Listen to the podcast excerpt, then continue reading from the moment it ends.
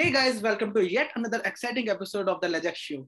Today we have Divya and Sana with us, who are just as amazing as a person can be.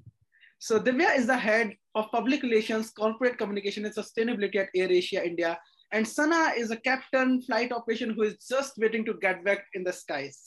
So welcome Divya and Sana to the Lejak Show.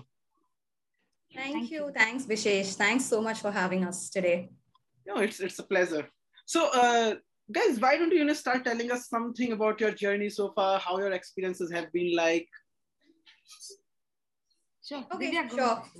Yes, let me go first. So, yeah, uh, I've been in the communications industry for 11 years now. So, I'm basically from uh, Chennai, but I've been based in Bangalore uh, ever since I joined AirAsia India. So, I started off as a journalist uh, with uh, a South-based channel, but very quickly, within a year, I decided that media was not my thing, and uh, you know, news production was not my thing.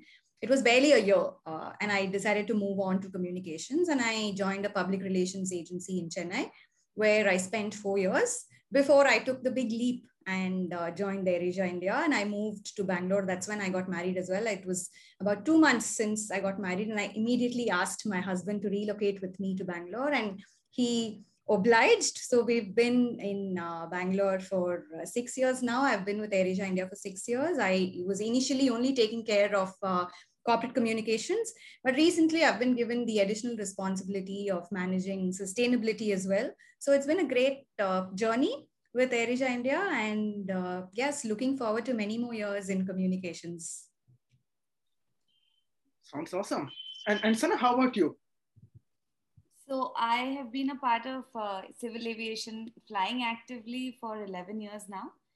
And um, I'm originally from Pune. I live in Bangalore now. I've been with AirAsia India since 2019. And uh, like you mentioned earlier, I now fly the Airbus 320 as the captain. And uh, like you also mentioned, I'm currently not flying because I'm on maternity leave. So um, there is a a rule that does not allow pilots uh, to fly when you're expecting. That is for health and safety reasons. Uh, so I've been working from home for the last eight months, and um, that's about it. I hope to get back as soon as I can post uh, uh my maternity leave and continue for as long as I can. So working from home as a captain. Now, now this sounds, you know, something that that I just cannot, uh, you know, comprehend my mind around very good question. I think, you know, uh, Sana might be able to really tell you what a pilot can also do when they're not flying. Absolutely. What a pilot can do and what a pilot is given the opportunity to do, I will say. So, um, just before um, I went on mat leave, uh, it was about six or seven months since I had been involved with uh, flight operations safety, which is a very major function of airlines uh, flight operation safety, I was also a CRM trainer. CRM is crew resource management trainer. And uh, I dabbled a little bit uh, with the sustainability angle of flight operations as well. That's where I interacted with Divya. And uh, so thankfully, all of these three roles are something that I could continue offline out of the cockpit as well. So um, while uh, you cannot fly from home, you can definitely explore other opportunities which AirAsia India very gladly offered me. So I've been busy and I've been very engaged and happy. So, flying operations, you know, they're just flying in the skies and working on the ground. Which one would you prefer? Or flying any day. of course. So, so uh, did uh, you know? Did you just venture out into flying at some point of time, or was it something that you you know you planned, you executed, and thought from it from a good point of time? Like you know a, a, lot of people in their childhood has these dreams of being astronaut being pilots going into army. These are the kind of passionate fields that you know everyone is associated with. But a lot of them you know goes into engineering medicine the things that that you know keep people mostly alive. So so how how do you think that you know you ventured on into this? Okay. So um, I was studying for something else. I was very uh, passionate about the environment, and I was getting a degree in environmental sciences. And uh, flying was nowhere on the horizon. And a friend of mine, a student in the same uh, college, applied for an air uh, for uh, an airline pilot's you know, a cadet program. And that's how I came to know of it. So I also gave it a shot. And uh, of course, I did sit down and think of all the pros and cons that this profession offers. And uh, I have had uh, extremely supportive family. And they said, go ahead, try it out. No harm done. And uh, I think one should have the flexibility in life to try different things. And this was one trial that really worked for me. And I haven't looked back since. Wow. And, and how about you, Divya? venturing into communications is something that you know most most people in media and you know all these places are proud of so how did you venture into this yeah i'm just taking on from what sana just said you know giving it a shot you know really uh, uh, that's one thing that uh, I would also uh, tell anybody that asks me for career advice because, as I said, I started off in the media industry and uh, you know i was barely i was just 21 years old when i joined uh, the channel and i was given immense opportunity. I joined as a producer but i was allowed to anchor news. I was allowed to go on the field to report news and you know i was allowed to do just about anything that i wanted to but i was very young and i was undecided about what exactly i wanted to do so instead of news if i had ventured into feature programming probably i would have continued in the you know hardcore media industry itself but uh, I quickly decided that no, this is not my thing. I want to do something else. And that's when a friend of mine, an old friend of mine from that channel, suggested that, you know, I take up corporate communications or public relations instead because you know i always liked meeting new people my uh, you know uh, networking and uh, talking to people meeting new people that that was one of my you know uh, something about me uh, that he spotted and uh, he suggested that i take up public relations and yes I'm I've been in the industry for 10 years now and I had no background at all whatsoever in PR. I, I did not even know what PR or corporate communication was. I did not study anything related to that. I studied uh, electronic media, which was also about video production, photography, and uh, uh, you know, uh, radio and all of that. But uh, so I, I just learned everything on the job.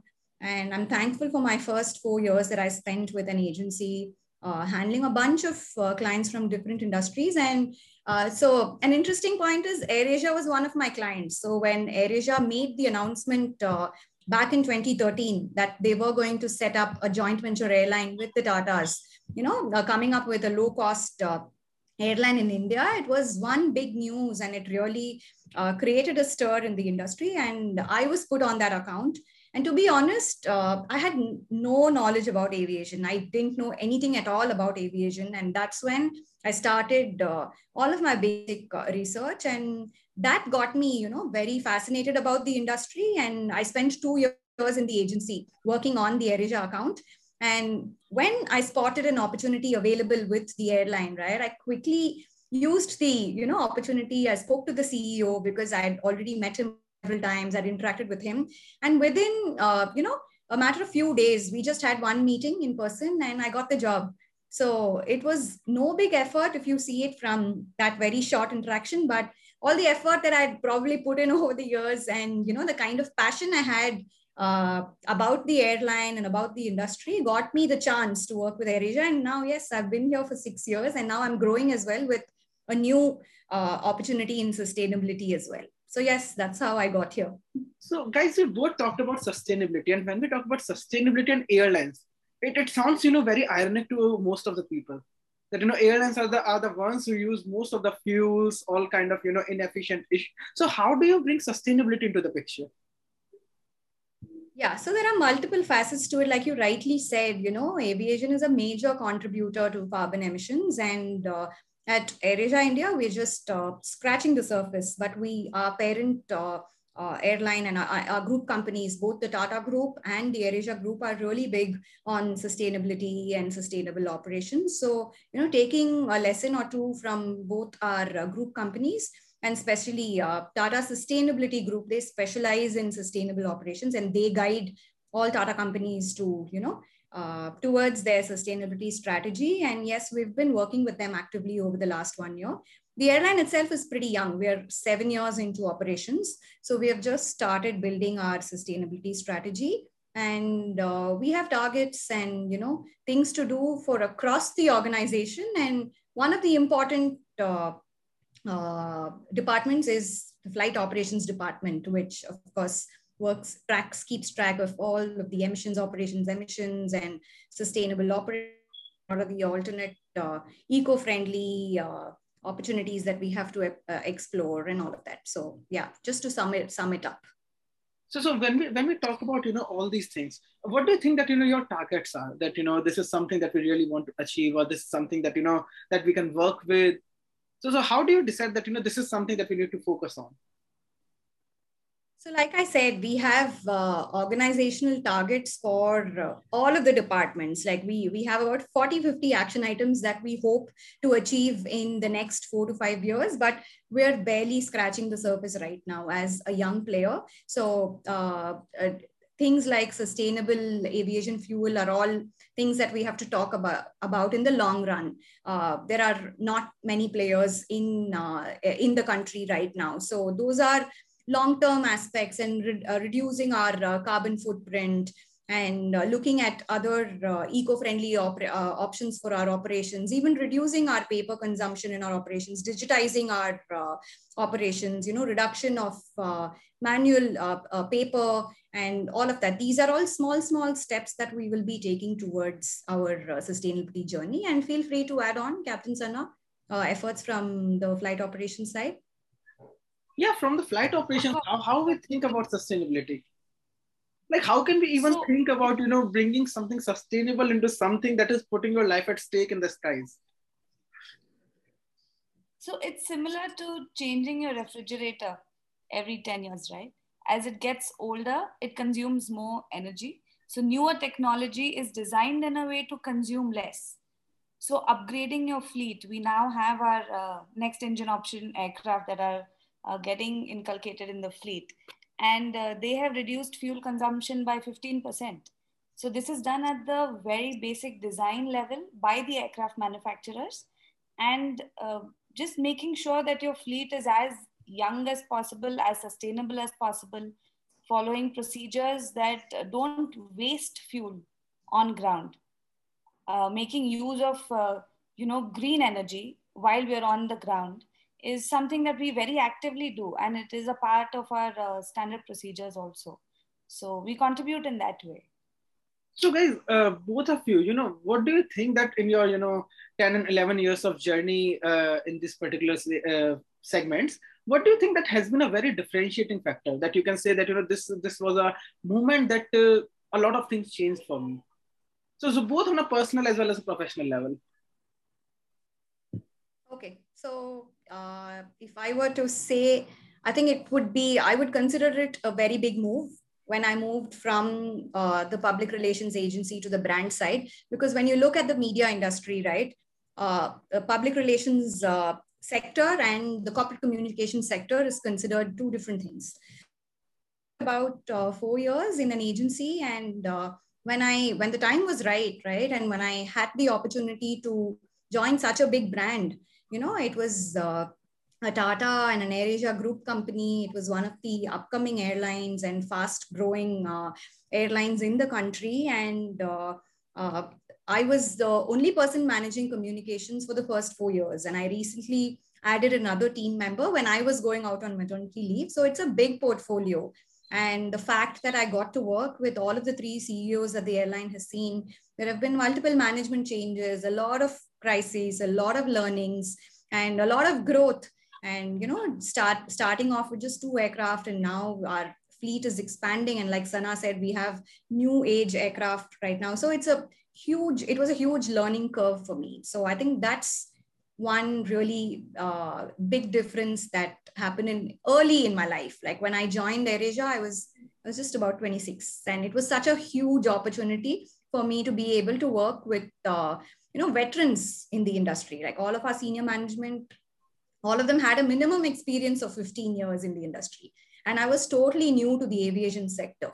So you know, communications is one thing, but communications in the aviation industry is something that you know i just picked up after i joined the airline and again i had no background in aviation or anything so that was one big step for me i would say so they were a single person managing the you know the complete pr for an airline So, so what, what was the day like that, you know, you, you were thinking that, you know, whether we can get some more uh, PR or, you know, how to manage all these things?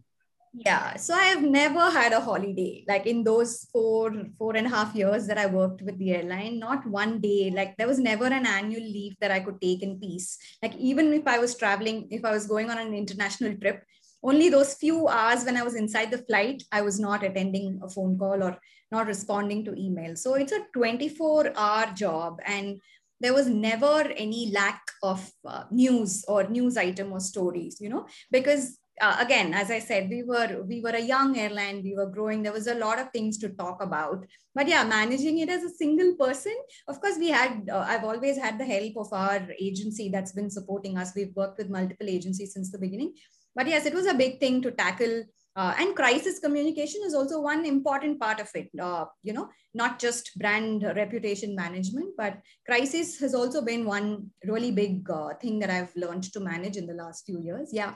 So if i look back at those years not having a moment to you know just just call it a day and relax that's never happened. And i'm lucky to have a team member right now who i can fall back on. Okay and, and how about how about you, Sana? How do you, you know saw this particular thing? Okay, so the uh, differentiating uh, or the landmark uh, occurrence in my career so far has been like unlike Divya said, where she is not able to switch off, a pilot is really able to switch off because as soon as you land and you uh, park your aircraft and you put your brakes on, you're done uh, a regular line pilot. The, you will not get a lot of phone calls. You will actually get no phone calls other than your taxi that's waiting for you to pick you up. And uh, the day that I decided to embrace phone calls at home was when I uh, ventured into safety.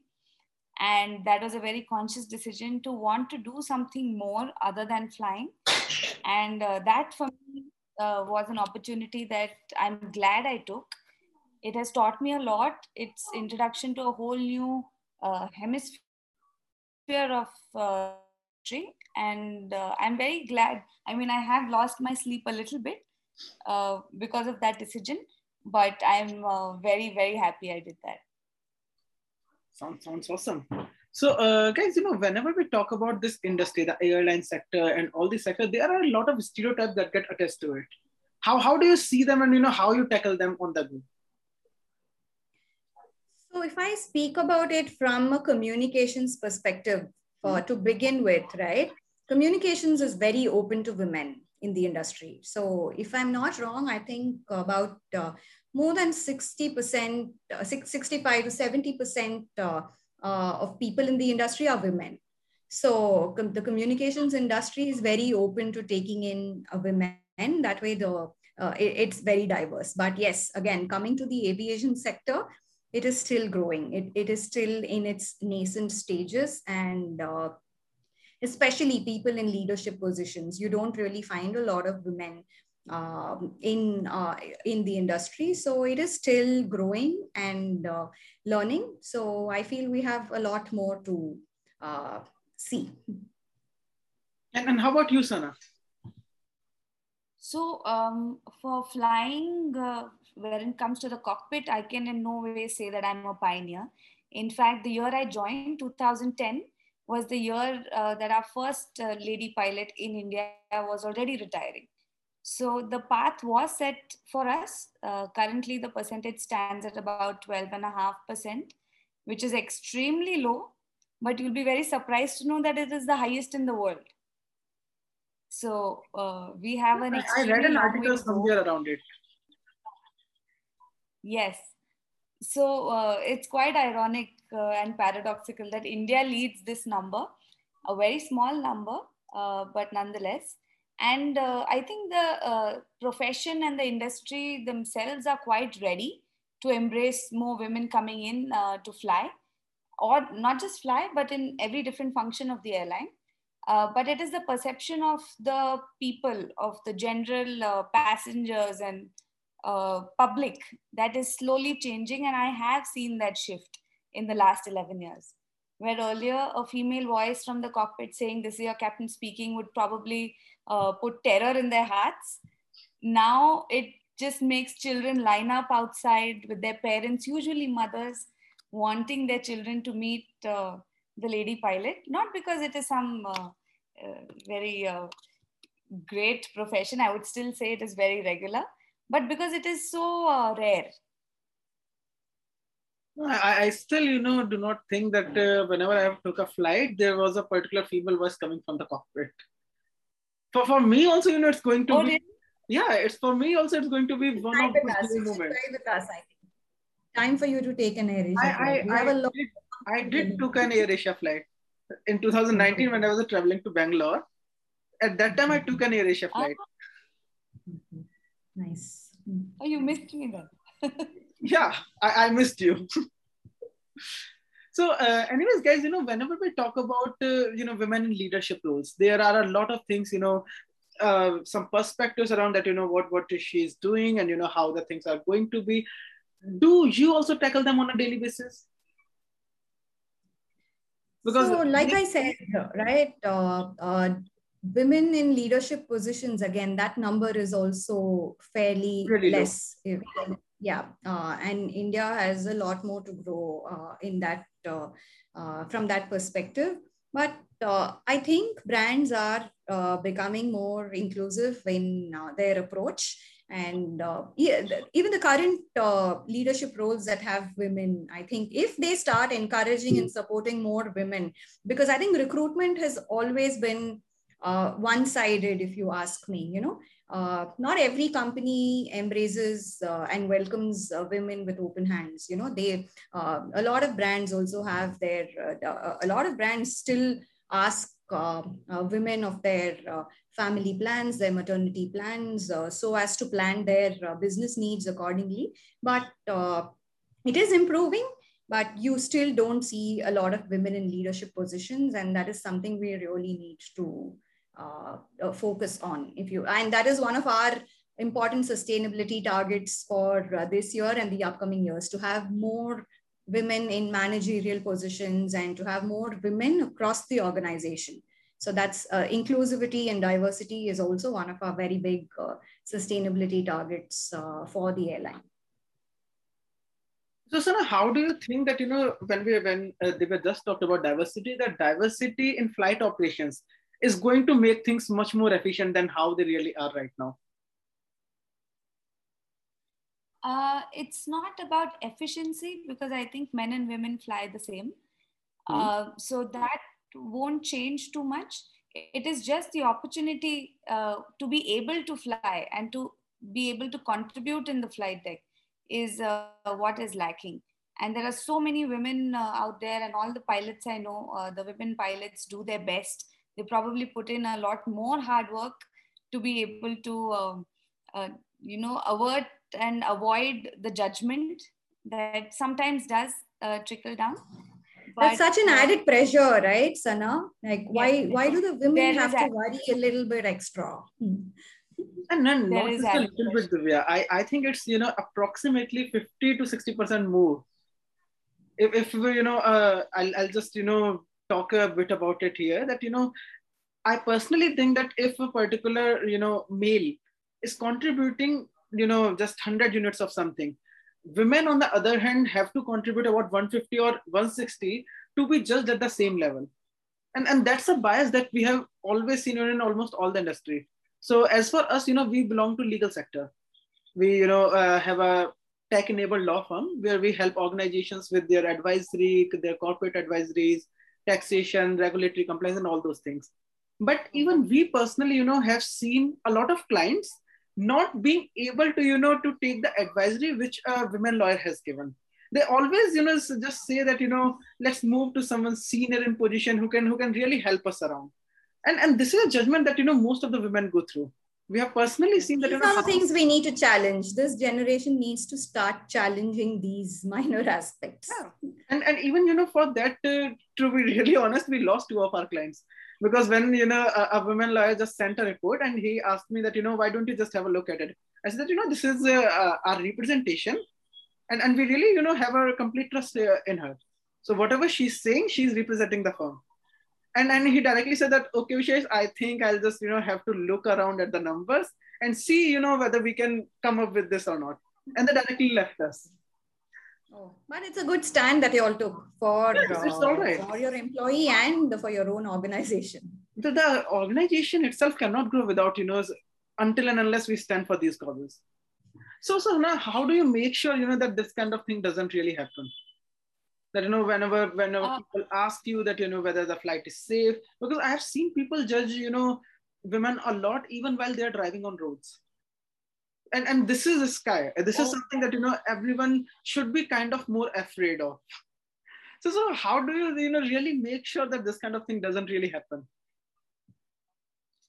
Luckily you know uh, women pilots don't have to prove it to the airlines at all or to our employers uh, and when it comes to uh, the general public and the passengers, uh, well, they're in there. And uh, after landing, they will realize that they did get from point A to point B in just the same number of hours and just as safely. So I think just exposure to seeing more and more women in that uniform or in that space uh, will do it automatically. I don't really make much of an effort on a personal level to go and convince people because uh, it takes time and uh, it takes uh, uh, experience. So for people to realize that so i let them have that. So sana let's talk about you know a little bit more about uniform here. So whenever we talk about you know civil aviation or the, you know the, the particular aviation with the governments and you know air forces there's a particular fascination around uniform. So once you really have it how's the feeling like it's uh, really special. Uh, so it, it still it never loses its charm, and uh, we take great pride in it. And uh, I think I can say for myself, but most pilots also, everyone really takes uh, pride in their uniforms and uh, representing a community that is, you know, a little elusive. There aren't so many of us every time uh, people do see us at the airports or in the aircraft, uh, uh, they do uh, look at us with a certain amount of fascination because they don't see enough. Respect and, and respect as well. yes, uh, there is respect. Just the fact that they're uh, you know hurtling through the skies at 800 kilometers per hour at the hands of an individual or two individuals. so yes, the uniform is special, and it will continue to be so. So yeah, you just talked about you know 800 kilometers an hour, and and this is something you know that the the number in itself is really fascinating and overwhelming. I, I you know never just uh, have been able to comprehend my mind around that in one hour you are gonna cover 800 kilometers. And every single time, you know, I, I reach the destination, I'm like that, you know, it just took me, uh, you know, one and a half hour or two hours. This, this I, I always feel like, you know, this cannot be true. So, uh, and you know, uh, when it comes to airlines, we all have, you know, heard a lot of stories that, you know, that are sometimes made up, that are sometimes real, and sometimes, you know, they are really scary. So, any particular story that you would like to tell us? Not a scary one. Scary stories. I don't have any scary story. Not the scary ones that the normal ones will do. I've just had really uh, wonderful interactions with passengers. Uh, that's what comes to mind. Uh, that after landing, uh, there have been uh, people, and that is probably more because uh, they heard me on the public annou- the passenger announcement, and they knew it's a woman. But people have sometimes stayed back specially to meet me, and it is so special when that happens. And I remember once there was a, a disabled passenger traveling handicapped passenger traveling with his family. And he made the effort uh, he was wheelchair bound and he made the effort to stay back ask his family to wait just so he could say uh, hi. And that is really special. But uh, other than that uh, the other special thing i would like to share is that you have no idea how beautiful it is up there it is really something I cannot explain. You may have seen pictures, but just that sight, we whatever you. time of the day it might. I'm, I'm totally jealous of you. I'm gonna leave no, my and uh, start training. I have bragging rights to that completely. It's really amazing. So now don't force us to leave our, you know, respective jobs and start training now. it's never too late. Please go ahead. and there was also how about you? You know, you work uh, on the ground, you support all these people in the organization as a whole. So, is there a kind of particular jealousy that you know is happening with me right now that happens with you all the time? So I've had immense opportunity to travel. So that way, working with an aviation or a travel company give you gives you those perks, right? So the initial was, of course, yes, all most most airline employees do, and yes, we at AirAsia India also have.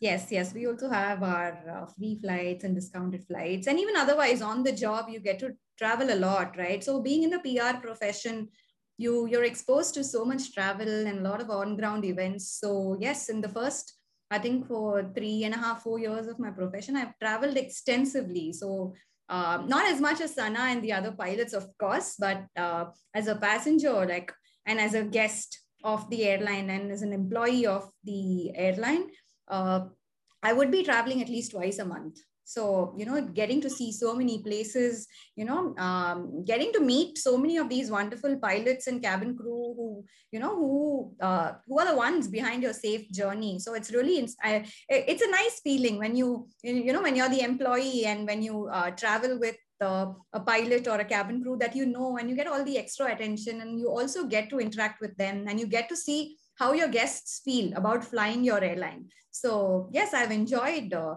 a lot of that. I haven't been jealous because I think I've got a lot of chances to meet many wonderful employees of ours, uh, uh, ground personnel, security personnel, cabin crew, pilots. So when we travel a lot, we get to meet a lot more people. And when you actually see our guests interacting with all these people and the amazing job that our frontliners are doing, it's just an amazing feeling. Like uh, many times on work travel and personal travel, I always keep an eye out for what our passengers are saying and uh, how they're liking the experience. So yes, I've been very proud, not jealous. So whenever we talk about you know airlines, a lot of things goes you know behind the scenes. So so uh, why don't we talk you know something more on those lines that you know what what happens at the back end that that no one really knows. On the back end of op- yeah. operations, I yeah. think I let I'll let Sana answer that. Sure. So there is something that uh, uh, you know the general public is not aware of uh, the number of hours that we put into training and ensuring safety. Uh, there is a lot that goes into it, and every pilot is subject to a battery of uh, tests in the simulator every six months. It is quite extensive. It is uh, regulated.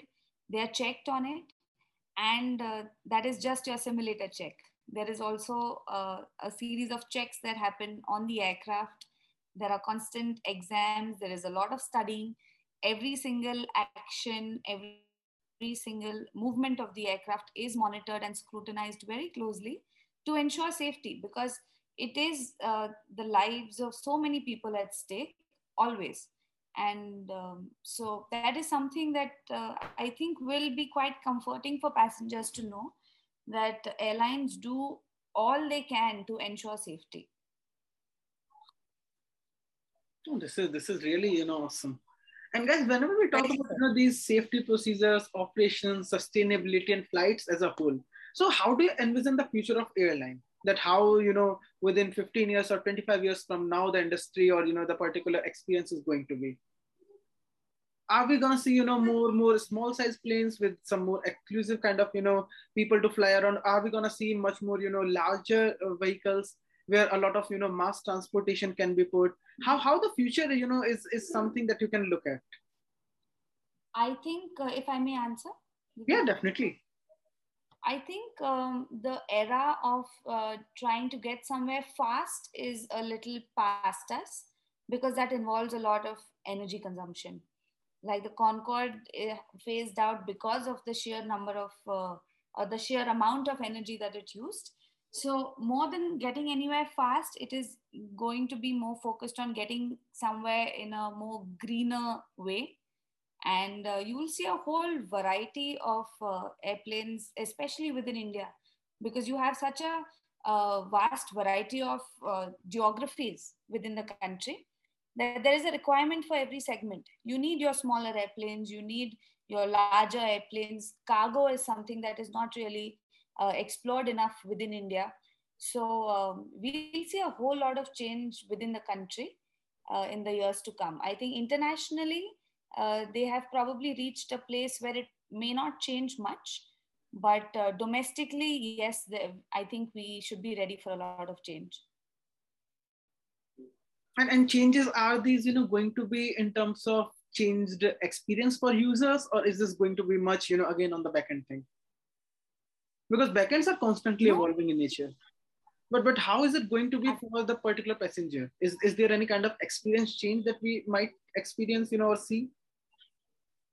It might uh, because earlier uh, air transport was a little bit of a privilege uh, but now it is becoming a necessity uh, saving that time from uh, to get from point a to b is going to be necessary for everybody so the focus uh, may not really be on luxury anymore but uh, will be more on efficiency. And for the efficiency, again, we are talking about fuel, sustainability, and all those things, right? All of it efficient airports, efficient aircraft, efficient uh, operations, everything Basically, seamless. Is a uh, technology. Like, you know, I think technology is going to be a real game changer. And COVID has, the pandemic has already, you know, given us a kickstart uh, you know to deploy technology to make our processes and uh, operations more efficient like she said not just the airlines we've already collaborated with uh, airports with the security agencies with the regulator to come up with various technological and digital methods to make the experience better for the passengers because the new normal in aviation that's how it emerged right because now uh, thankfully uh, air travel has come has you know is kind of termed as one of the safest options of travel because there's minimal contact. There are so many safety uh, procedures intact and the kind of technology and the healthcare uh, needs that have been addressed uh, both in flight and on, on ground. It's, it's tremendous the kind of work that's been done. So yes, both for the business side and for the passengers, it's going to be, uh, there's going to be a lot more in terms of experience, a lot more change in the next few years. This sounds great. And, and this, you know, gave me another another insight around you know the balance that we always look for that you know a balance around sustainability a balance around you know flying a balance around even making it affordable and efficient for most of the people. But whenever we talk about you know in in personal lives so uh, a lot of people talk about work life balance you know there's a professional life there's a personal life and there's a particular distinction between the two that you know that is there for most of the people. So, so how do you think that you know what what is the balance that you know people mostly talk about, and what does it really mean, you know, on a personal level for you? Okay, uh, so I think we are past the ages where uh, you only speak about families when it comes to balance. It is overall a, a good state of mind, your mental health and your physical health, your happiness, your career goals. It's a balance of that. One can choose to uh, uh, live their lives in many different ways. But as long as they find their happiness and their uh, uh, balance, it could be 80 20 for them, uh, where they are happy spending uh, 12, 14 hours working. But for some, it could be uh, the end of the day after four, year, four hours. So I think we should be open to different lifestyles and different ways of working and wanting to work. And this goes for men as well and i wish uh, and i hope that in future maternity uh, has been addressed very well i hope paternity is also addressed equally uh, yeah, good point you know, it was about three years back that i saw a post from facebook that uh, you know facebook uh, became the first company globally to you know allow this kind of leave for men as well. That you know if, if your particular wife or a particular spouse or the partner is pregnant that you can also take you know a particular three months leave. And and a lot uh, uh, many it companies also have that. If i'm not wrong infosys also has a six month paid paternity leave which was a real you know groundbreaking thing and again to add on this would be one of our important sustainability targets as well you know being a more inclusive organization and the retention rate for people returning from maternal and paternal leaves you know they should be treated uh, equally, just like any other uh, employee would. And it, it doesn't really happen. What do you think that you know is the backbone of the reason that you know whenever someone takes a maternity leave, they are seen you know again as an outsider.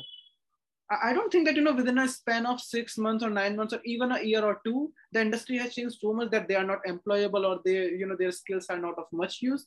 What do you think that you know at the backbone is the, is the main reason why these kind of things happen, apart from you know the the mindset and all those things?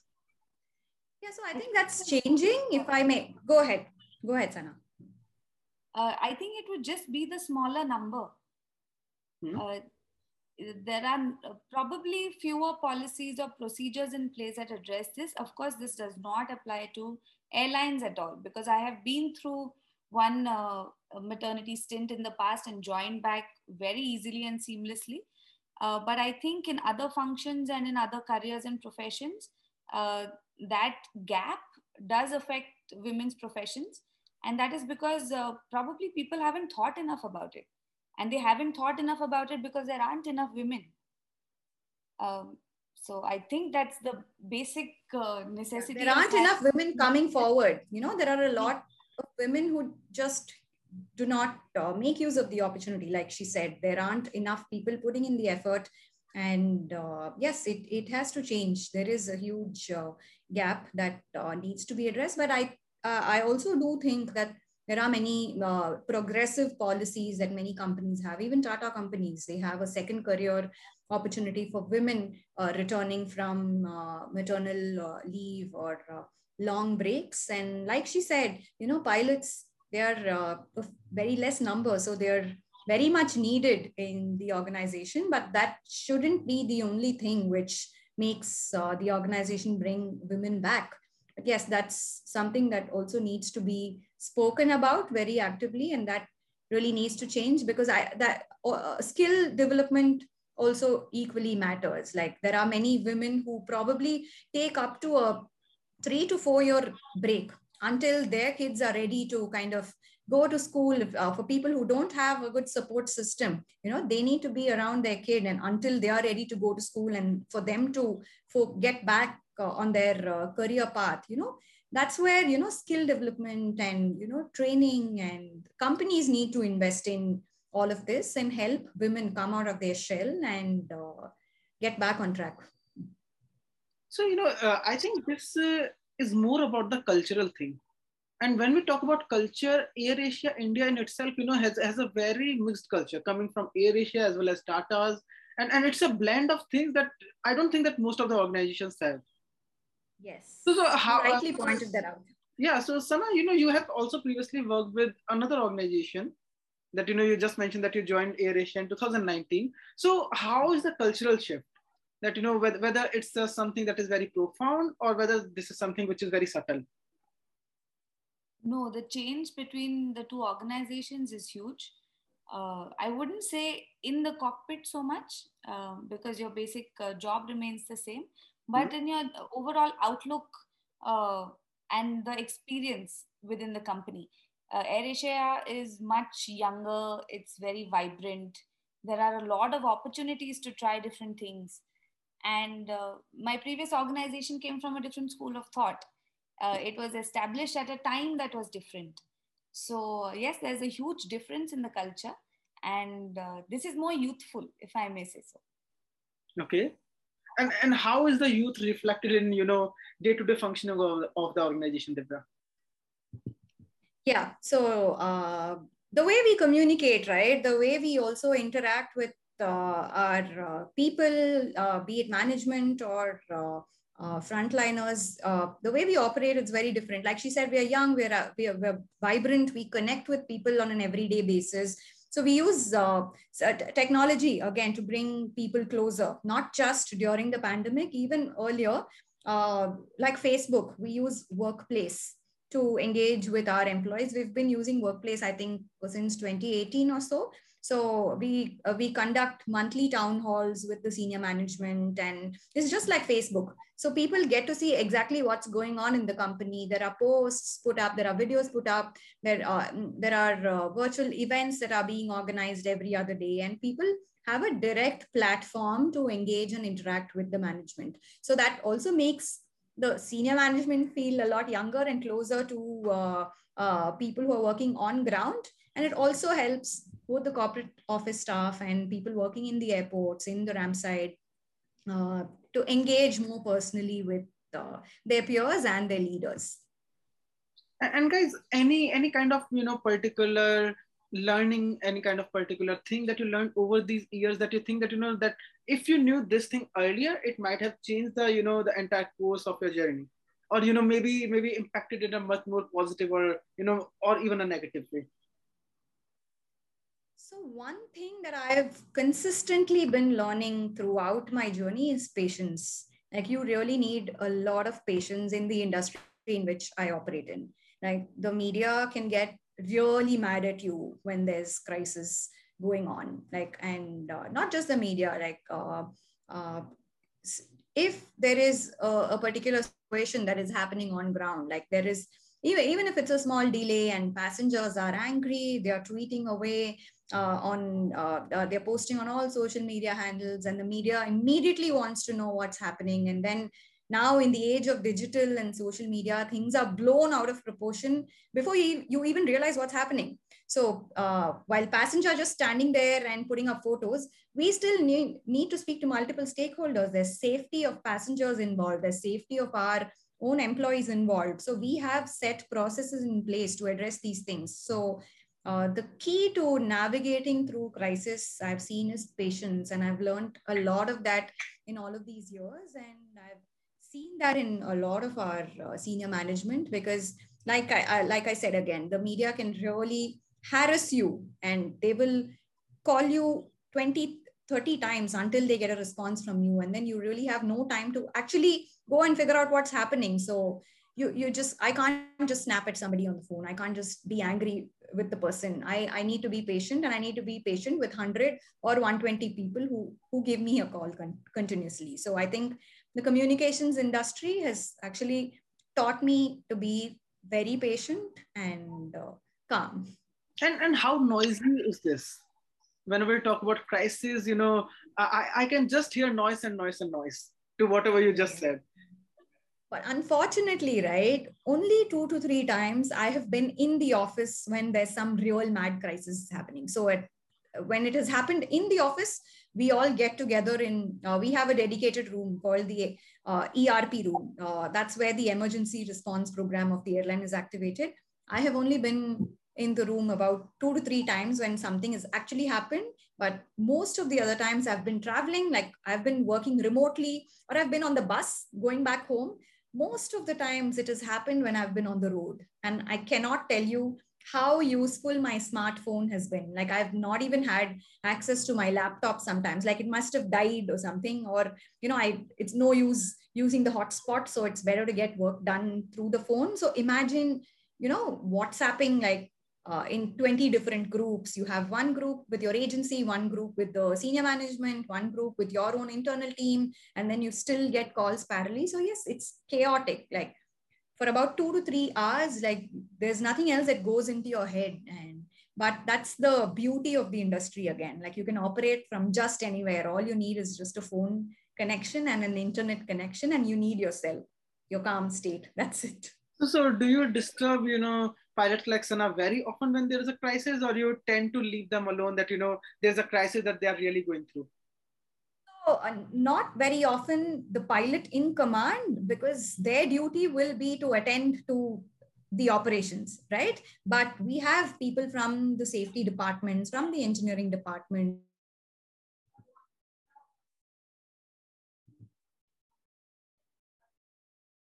this equipment right i just want to you know or i just want to focus on getting this flight ready. But we will be troubling them. We trouble the operations people very often because we need information and data from them. We rely on them. Yes. So we interact very often. We work very closely with all of the operations departments.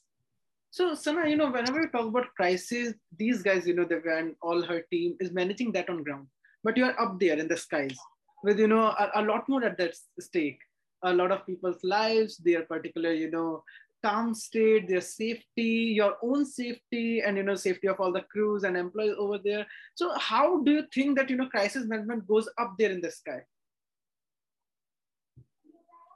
I think we are uh, very lucky uh, because uh, you know teams like uh, Divya's and everyone else is on ground ensure that nothing reaches us.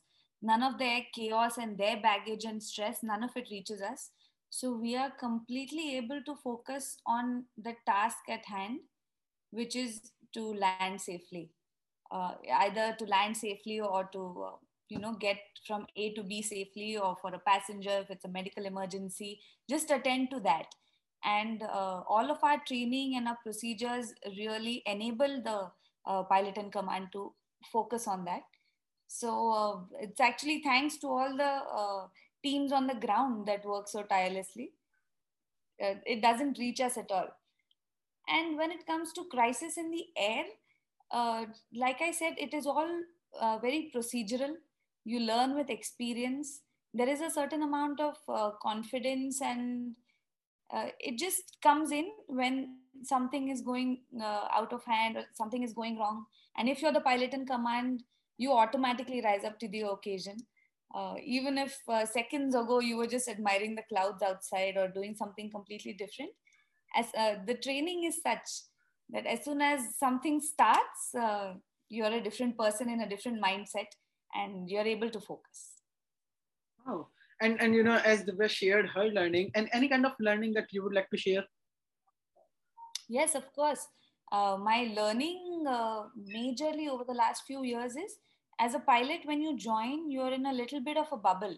You don't know much uh, about an about the airline that you work with outside of your cockpit. It is only once you experience more, you meet more people, you interact with more departments, and you contribute to more departments that you appreciate the uh, the scale at which uh, the airline actually operates on and uh, that has been amazing uh, learning for me so uh, our uh, exposure initially is limited only to maybe engineering cabin crew ground services but just knowing you know that there is a pr team that works tirelessly for you also there is so much more to an airline than just the airplane and the pilot and the cabin crew. So, so guys, any any advice you know for uh, anyone or you know women in the specific who are looking to start out their journeys? Uh, from me specifically, uh, I would say it's one of uh, the best professions. I don't think I will be happy doing anything else. And uh, our, you know we keep saying that uh, india has a cultural uh, challenge. It actually doesn't. If you see the number of working women in india we have a lot of opportunities.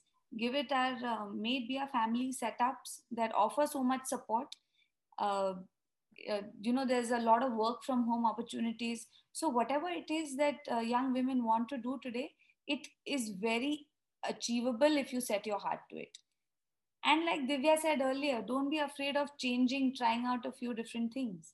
It's okay. You may not get your uh, dream job on your first uh, attempt, but you'll discover yourself, uh, keep exploring, develop your skills, and you will find the sweet spot. That's, that's really, you know, one of the most inspiring as well as subtle thing that, you know, I have listened over the show. Any kind of thing, you know, from you, Divya? Yes. So, you know, I've loved being a part of the communications industry. And as I said, it's growing. The industry is really growing. And when I started off 11 years ago, like it, everything was mostly about traditional media, like television, newspapers, and, you know, a rush to get uh, your uh, respective brands covered in uh, the top uh, newspapers uh, in the city uh, you're based in. But things have changed so much. And, you know social media has brought about a lot of change and the traditional media setup itself has grown so much over the years and there's so much more scope to explore so and communications is one industry where i've seen you know have a lot of women uh, joining the uh, band uh, year after year and women are respected in the industry and women are looked up to so uh, for people wanting to join the communications industry, there's a whole ambit of uh,